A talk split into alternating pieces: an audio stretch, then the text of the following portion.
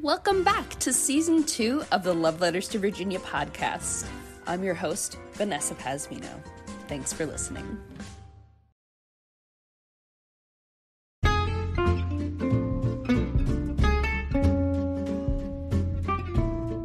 Virginia, welcome Matt Starcher, or the Matt Dad. Hello. Hey, how are you? I'm great. How about yourself? I'm excellent. I'm so glad we got a chance to do this. Yes, me too. So, how long have you been a chef? Let's see. Uh almost 30 years now. So in 90, let's see, I graduated from high school in 88, went to college 80, 91. Probably 92 is when I started my first cooking job. And then off and on for the however many years that is has been, I've been a, a chef or directly in the restaurant business. Okay, amazing. Did you go to school here? I did. I went to well, I went to Great Bridge High School, and that's actually where I had my I had a class called Home Economics. that's what we used to call um that used to be called home ec and that was my first time really being introduced to hey maybe this could be a job i just didn't think it was and then so i went to johnson and wales after i cooked in the uh, restaurant business for you know five years or so then i went to johnson and wales and graduated from there here in norfolk Oh, nice. So, was it more of a passion that kind of developed out of a need to build? So I think I've always loved to cook. I just didn't think of it as a job. It was, you know, I went to school for government politics. And I, when I came out of uh, uh, George Mason, I was working at a restaurant uh, waiting tables called Key West here in Chesapeake, Virginia Okay. and I asked the chef Jeanette Harris. Isn't it neat how you can remember names of important people in your life? Uh, chef Jeanette Harris, if I could try cooking, and she said, uh, "Yeah, you just have to start washing dishes and prep," and that's how it started. But all along, I remember all through high school and all through college, I loved to cook. You know, inviting people over and um, making dinner for folks. I remember cooking for my mom and her friends. I just never thought of it as a job until it became one. right. I've always cooked outdoors, and that and it's neat how life puts you in situations that match your passion if you look for opportunities to pursue that passion. You know what I mean? Does that make sense? Definitely. you know, and I've always been an outdoorsman. I just never thought of really intentionally trying to cook outdoors until I started. And, you know, all that really started when the pandemic happened. The outdoor cooking, you know, I've always cooked outdoors. I just never thought of filming it and would Right. people really want to watch it. And then the pandemic happened, and I spent a whole lot more time out at my cabin out in Isle of Wight. And when that happened, I just started making videos, and now I make outdoor cooking videos all the time. And you know, I I really enjoy the process of cooking, but I also really enjoy the process of filming it. Pretty cool. That's fun. So, how how is your setup? Do you have a tripod? Do you have somebody help you? No, one day I will. One day I'll have a team of people that help me. Right now, I plan the meal, I videotape it on my iPhone with a tripod, and I wash the dishes and take a bite or two, and then pack it all up and take it back home.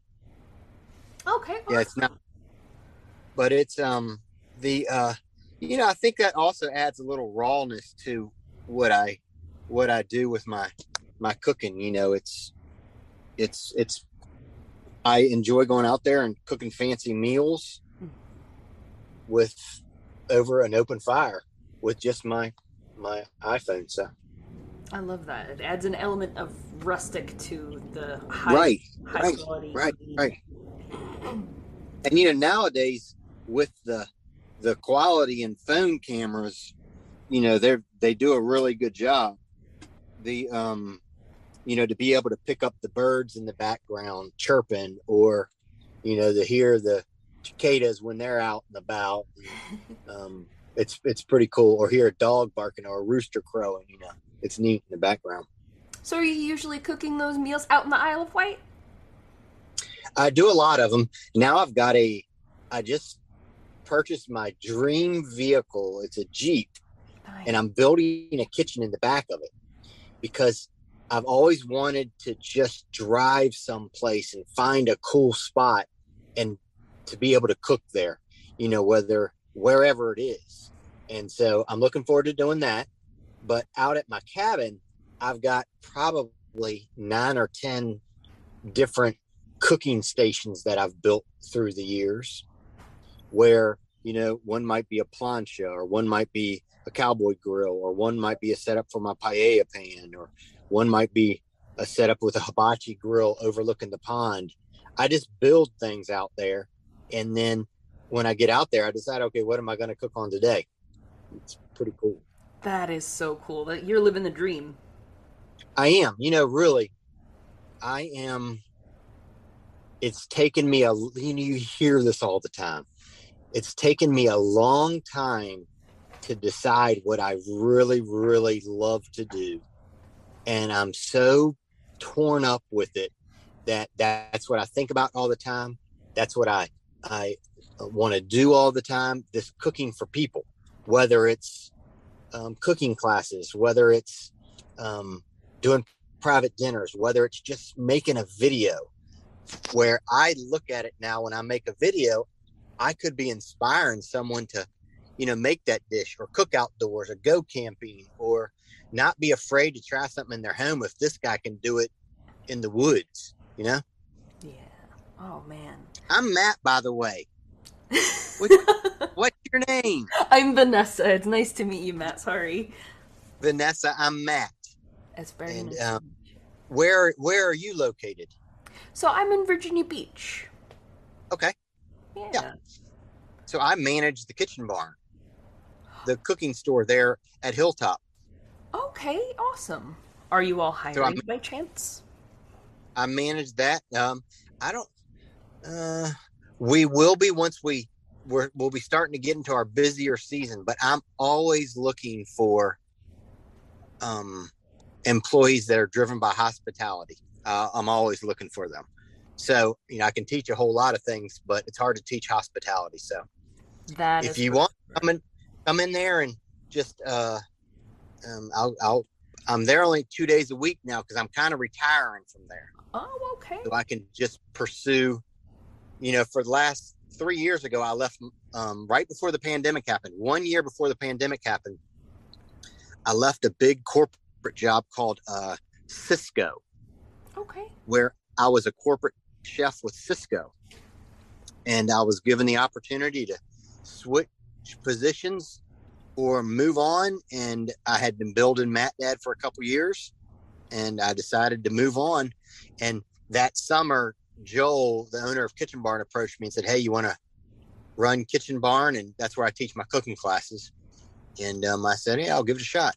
As of January first, I'm down to two days a week, and I don't know how long that's going to last. Oh. Um, so, um, but yeah, it's a cool spot. That's where I teach my cooking classes, and that's it's a foodie dream store. If you like to cook, Kitchen Barn is the place. I do. That's really good to know. Thank you. Mhm, mhm. How do you recognize someone from Virginia? If they say from this area, if they say Norfolk, I know they're not from here. That's me then. They it's Norfolk. I know it doesn't. That's how we always. That's how anybody local says Norfolk. It's Norfolk. It's not Norfolk, even though it sure does seem like it should be pronounced that way. But So, what would you say is next for you since you're going to be easing into this new transition? so I make the seasoning. It's called Mad Seasoning, and as a cooking instructor, probably me starting to teach cooking classes five years ago now was probably the biggest thing to me starting this Matt Dad brand and then starting Mad Seasoning. Because as a cooking instructor or an instructor on anything, like if you wanted to teach someone how to make podcasts or you wanted to teach someone how to whatever, you as an instructor want them to succeed at that, right? Absolutely. That's our goal. So, as a cooking instructor, I want my students to do better at cooking, cook better tasting food so they'll enjoy cooking more and it becomes this wonderful circle of deliciousness, right? That you keep coming around and you want to cook more because you're doing a good job and it tastes good and people are saying you're doing a good job. Well, one of the ways I can help in that was to teach people how to season their food. And I got thinking one day when I was at Cisco on the line, I was like, why can't I go over to my spice rack and just grab this all purpose seasoning that we make all the time and we put it on everything? And I said, when I retire, that's what I'm going to do. I'm going to start making that mad seasoning and I'm going to sell it. And I had a chef come up to me and say, you can't sell salt and pepper. No one's going to buy it. And I said, we'll see what happens. So that's how. So I started making this seasoning blend called Mad Seasoning. And Mad Seasoning is a chef, kind of like a chef's secret that you put it on anything, you put salt and pepper on it, it makes your food taste better. And as an instructor, if I can teach people how to season their food, they're going to make better tasting food. And that's a success as an instructor. I remember Todd Jurich. I was his sous chef for a few years at Bistro 210 in downtown Norfolk. And Todd told me one time he came up to me and kind of shoulder to shoulder. He bent down a little bit because he's really tall. And he said, the, one of the most important things you can learn as a chef is how to salt your food. It's so important. And I'll never forget that. And Mad seasoning is a seasoning salt and it just helps people make better food. So I am not full time yet doing um, videos, influencing type stuff on uh, TikTok and Instagram and Facebook. I'm pretty close to full time doing that and full time doing Matt Dad, which is cooking classes, private events, and then selling Mad Seasoning. And we've got it in 22 locations now. And, you know, MAD stands for makes a difference.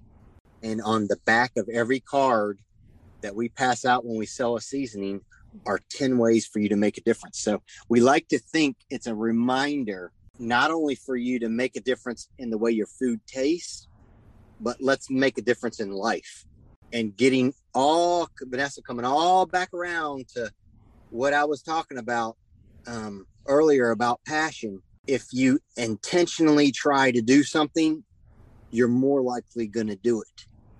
And if we can remind people to try to make a difference by returning your shopping cart when you're done grocery shopping or by trying to pick up a piece of litter or giving someone a compliment we're all making a difference i just use food and that's what i do i love that i think that that's one of the more underrepresented love languages mm-hmm. definitely i agree totally and dudes are afraid of that dudes are afraid of love. They're afraid of saying love. So you can call it making a difference. You can call it I care about you. You can call it I got your back. You can call it there's so many things we can call it, but that's what it is. It's making a difference is intentionally trying to use your ability to make someone else better and that's what make, making a difference is. And that's it's beautiful. seasoning that we make. It's so cool. I'll send you one. Well, thank you. I'll leave you with this. So when the pandemic happened, people were unable to go out to eat. And when people were unable to go out to eat, they were forced to cook. And when people were forced to cook, we a lot of folks realized that cooking is enjoyable. But what happened was before that, we got so busy on our phones and running the kids to soccer practice or wrestling practice, or we always had so much going on that we got too busy to even try to cook. Mm-hmm. Well, the pandemic forced us to cook again. And all of a sudden, people are realizing that, you know, cooking's fun. Cooking's fun. And I really am blessed and grateful that I've been able to share this passion for cooking with folks. And I like to think that, you know, we're inspiring people to cook. And I call it just cook, y'all. Get out there and just cook. And that's it. Awesome. All right. Where can, where can we find the Mad Seasoning? So we sell it at uh, 22 locations now. It's all at all the taste locations. But if they follow me on uh, Instagram or TikTok, and all of those are the Matt Dad, the Matt Dad, um, or Facebook, I've got links, and we send it. We ship it all across the country. Pretty cool. Awesome. How did you? I mean, I know your name is Matt, but what made you decide on the Matt Dad? So the Matt Dad. So I've got four kids. So I'm a dad, and it's kind of a play on Mac Dad. Okay. Thank you so much for taking the time to do this with me today. You're very welcome. And thanks for reaching out. And if I can ever do anything for you, why don't you send me your uh, shipping address and I'll send you a mad seasoning. If you like to cook, it's a really awesome seasoning to put on um, anything you put salt and pepper on. I'm excited. I love to cook, and I, I'm hoping eventually I'll be able to take one of your classes. Cool. They're fun too. Do you have a hard time coming up with content ideas for your podcast? I find that there is nothing more embarrassing than all of a sudden being stumped in the middle of a conversation where it's like, I know I had more questions for you, but I just can't remember what they are right now. And that's why I'm trying Poddecks. Poddecks is the best all in one podcast idea generation tool. You get everything from episode ideas to interesting conversation starters for interviews, engaging discussions for your live streams, and even social media content ideas. With this tool, you don't have to spend weeks trying to come up with content for an episode or unique questions for your guests. Just shuffle the cards and pick one at random, hit the record button, and get started. Now you can make better content, have more fun while you're at it, and get your viral moment. All with Poddecks. Head over to poddecks.com and use code C4C. Hey, this is Latasha Holloway. I plan to be the future mayor of Virginia Beach, but when the time comes, I will need your support. As a veteran of the healthcare field, I understand something about empathy. We must have empathy and compassion in order to improve Virginia Beach.